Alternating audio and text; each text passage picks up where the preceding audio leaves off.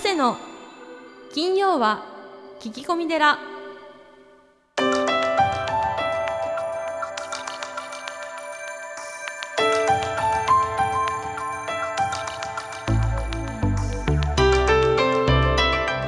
ようこそ架空のテラスタジオにお送りする長谷の金曜は聞き込み寺ナビゲーターの南雲もぐなです。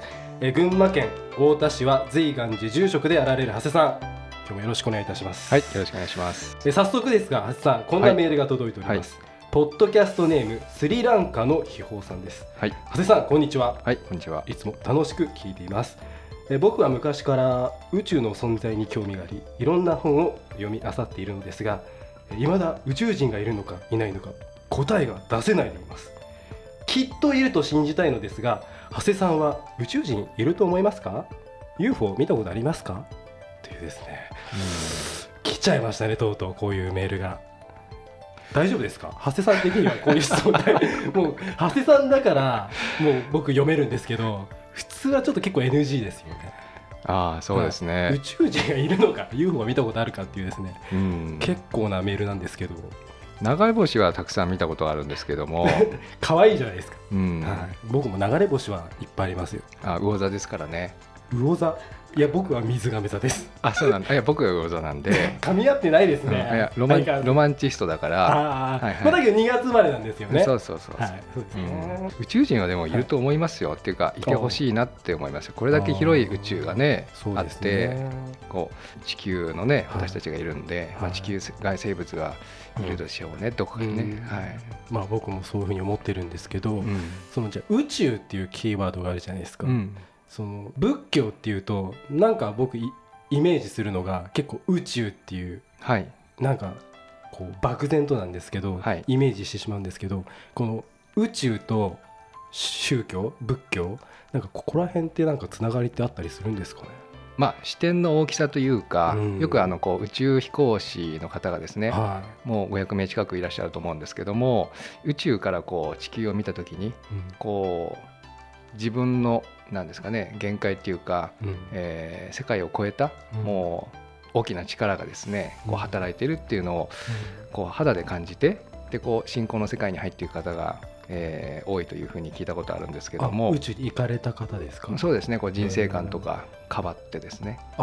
じゃあその宇宙行くまでは特にそういう信仰とかしてなかったけど。多分視点が変わっ視点が宇宙からの視点になってしまうという、視点の高さが変わってしまうということだと思うんですけどど。あの仏の世界でも、はい。えーし大体太陽系の広さのですね、うん。えーまあ根林水林というのがあって、はえー、大体こう私たちが住んでいる人間の世界がですね、えー根林水林というんですが、いはい。えーその上にですね趣味線というう山があって太陽系の広さの上に132万キロの、お趣味線という山があって、えーその上に、えー、有頂天というはところに仏が住んでいるというい。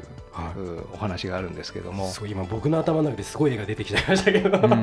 はい。あのそこの仏の世界に住んでいる仏様がうん。大ビルシャナ仏というんですが、はあのーそういう大きなうん。こう視点で、いうん。えーものを考えて、はえー多分ですね、えー昔からいらっしゃったんじゃないかなと思います。い、なるほどですね、はい。やっぱりこう人間のもう頭の中がそういう想像する世界観がもう宇宙レベルですよね、うん。よく言ってることが分かんないですけど、えーはい。だからそういったこう広い視点大きな視点で考えるということが宗教のね、うん。あの大切なところだと思います。なるほど、スリランカの秘宝さん答えにはなったでしょうか？きっとなってないと思いますえー、というわけで聞き込み寺こんな感じでやっていきたいと思います、えー、4月のゲスト NPO 法人ハートフルコミュニケーション代表理事の菅原優子さんをお迎えしてお送りしたいと思います、はい、では今日もよろしくお願いいはい、たします、よろしくお願いします。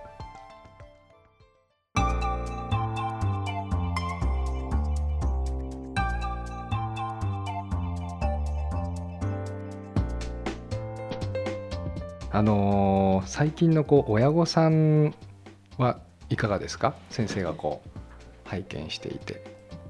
答えをあの求められるんですね。こんな場合すぐ正解を求められる。正解正解を求める、はいはいこんな場合はどうしたらいいでしょうって。んそうするとまあでそんな場合はどうしたらいいでしょうって言言ってもお子さんがどんなお子さんかにもよりますしそうですね。どんな生活をしているかにもよりますし、うん。あらゆることがその条件となってうん。その答えを導き出しますよね。うん。でも親はこうしたらいいですよみたいなすごく安易な答えをあの求めますね。でまあ時間があればいろいろお聞きしてじゃあこうやってみようかって時間がたっぷりあれば一緒に考えて次の手をあの考えることができるんですけど、はい。私それ作戦会議って呼んでるんですけどね。戦会議。えーそんな作戦会議やってる時間のない時に、ええ。なかなかこうすればいいですよなんていう答えは、えなかなか導き出せない。だからあの難しいなと思います、うん大変難しいですね。う、ん。うん、答えを出すっていうのは、うん。だから親に考えようというのはそこのところで、うん。ただ考えようと思えば知識が必要ですよね。はい。知識さえあれば、うん、こういう場合にはそういえばあの本にはこう書いてあったな、うん。じゃあこれやってみようかとか。ところがその参考にする知識がないとうん前に進まない？うん。だから今私は親たちに勉強しましょうと。本を読みましょうと、えー講演に参加しましょうと。ワークショップに参加しましょうと。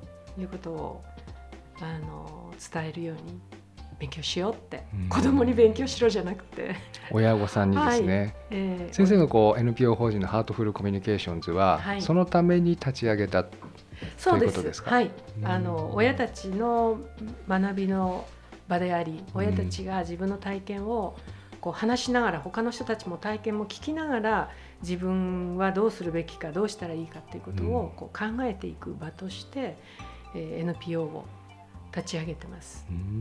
ですから、NPO では人を育てることと、はい。その人たちが中心になって、まあ、一般の親たちの学びの場を作ることはい。というのを、えー展開してますね。先生があの著書の中ではい、時間の長さではなくてその濃さだと、はい、はい、このコミュニケーションの濃さだと。確かにあの今親御さんも忙しいのでお子さんとこうなんですかねコミュニケーションする時間が限られてると思うんですけど、その濃さが大切であの先生のご経験でこう母乳をあげたりですね、はい。読み聞かせをしたりという、その愛を伝えるということがとっても大切なんでしょうか。そうですね、はい。あの私もずっと働いてきましたからでかなりやっぱりハードなうん。長時間の仕事をあの子育て中もはい、やってきたんですうね。ん。でその時にあの私の家にはおばあちゃんがいてくれましたから、まあはい昼間はおばあちゃんがうん。預かってくれましたけれども、えーだからおばあちゃんと一緒にいる時間の方がはるかに長いわけです。あお母さんよりですね。はいはいはい、でも子供はね待ってるんですね。うんそしてただいまって帰ってまあ早いと7時半ぐらいにはうん帰れるんですけれども、ただいまって帰ってまた次の日の朝あの行ってらっしゃいっていうまでの間がどのぐらい子供にとってその密度の濃いうん。時間であるかということがやっぱりすごく大事だとうん。思って本当に私も家にいる間はもういろんな例えば掃除もしなきゃいけない洗濯もしなきゃいけない、はい。い、ろいろありますけどとにかくまあ誇りで死ぬこともないしうん。みたいなあのちょっとサボりながらそういったことを、その代わり子供との時間をすごく大事にしましたね。あの随分小さいうちから本を読んで聞かせて、うん。たくさんごっこを作り2人でたくさんごっこをやって、うん。一緒にすごくたくさんの時間をあのたくさんではないですね。短い時間ですけど密度の濃い時間を過ごしました。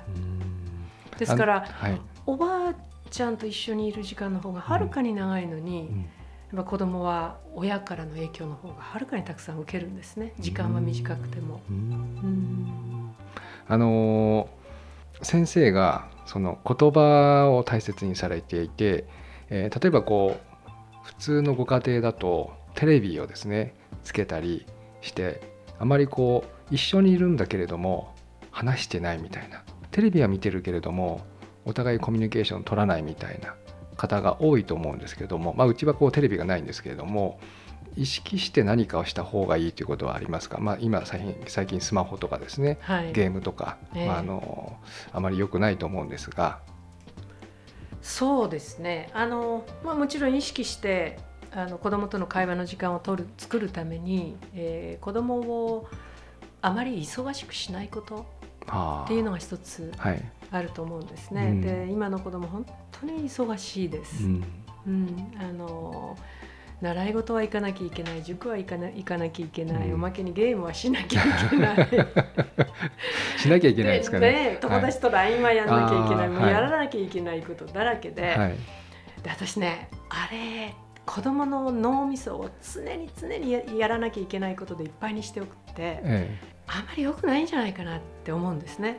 あの何にもやることがなくてぼーっとしてて、えうん。うんで退屈だなっていう時に人間って何か面白いことを思いつくんですよ。あ、うん。あれやってみようとかね、うん。これやってみようとか、うん。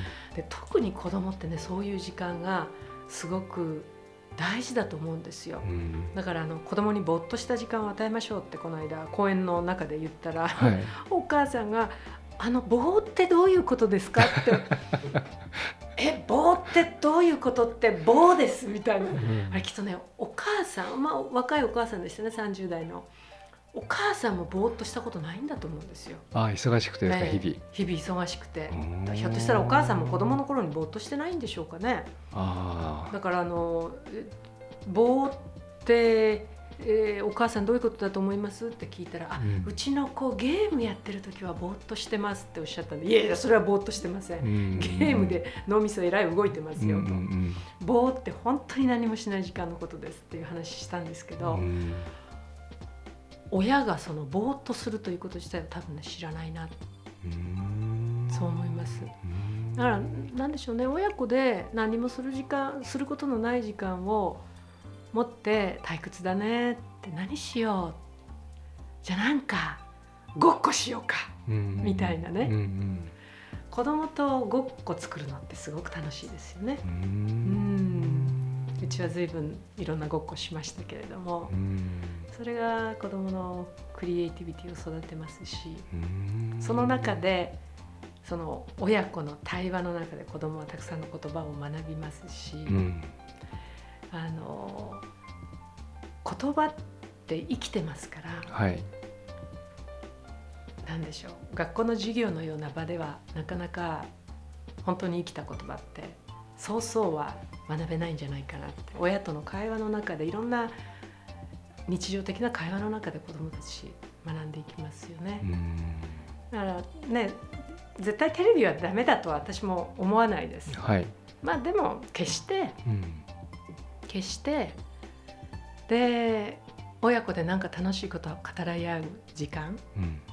持てたらいいですよね。うん。うん。それやっぱりこうかけがえがないかけがえのない時間になるということですね。そうですうね。んうんそれがやはり今一番足りないってと思います。いうことですか？そうですね。うん子供があまりにも忙しすぎる。うんうんなんであんなに忙しいんでしょうね。本当に彼らはあのフルタイムでなんかやってますよね。うんねばならない ねばならないことがいっぱい彼らの予定表の中には入ってて。うん。うんやっぱりこう考えることがこうぼーっとすることがなくずっと大人になってしまっているということですか？うんでしょうね。そのお母さんが棒が分かんなかったですから、ぼーっあとするってどういうことですか？って。思わず私もどう説明していいやら棒は棒です。僕たちは毎朝あの5時に座禅してぼーっとしてるんですけどね。ああいいですよね、はい。い、いですよね。鳥の声を聞いてはい。川の流れを聞いて、うん、最高って思ってるんですけ最ど高ですよね、え私も座禅を組むことがあったんですけれどもその時すごく嬉しくて何もしない時間があるというのはーうん。最高だなと。もうあんなにただ座るっていうのが嬉しいとは思わなかったですけどう本ん当に嬉しかったです。うん。そういう時間ってすごく貴重だと思いますね。そうですね、えー子供はねすぐ退屈しますけどそれでいいんですよ。うん。退屈したら一生懸命考えます。うん。これ終わったらあれしようこれ終わったらこれもしようって、うん。それがいいんですよね子供にとっては。うーん。なるほど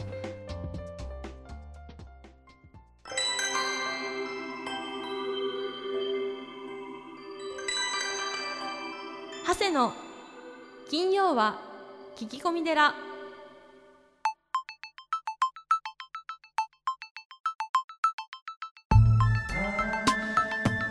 長谷の金曜は聞き込み寺。いかがでしたか？この番組ではリスナーの皆様から随時お悩み相談メールを募集しています。僧侶の長谷がゲストとともにすっきり解決。メッセージは随願寺のホームページ内よりお悩み相談メニューをクリック URL は www. 随願寺 .com www. 随願寺 .com ですそれではまた次回も未知なるテラスタジオで合唱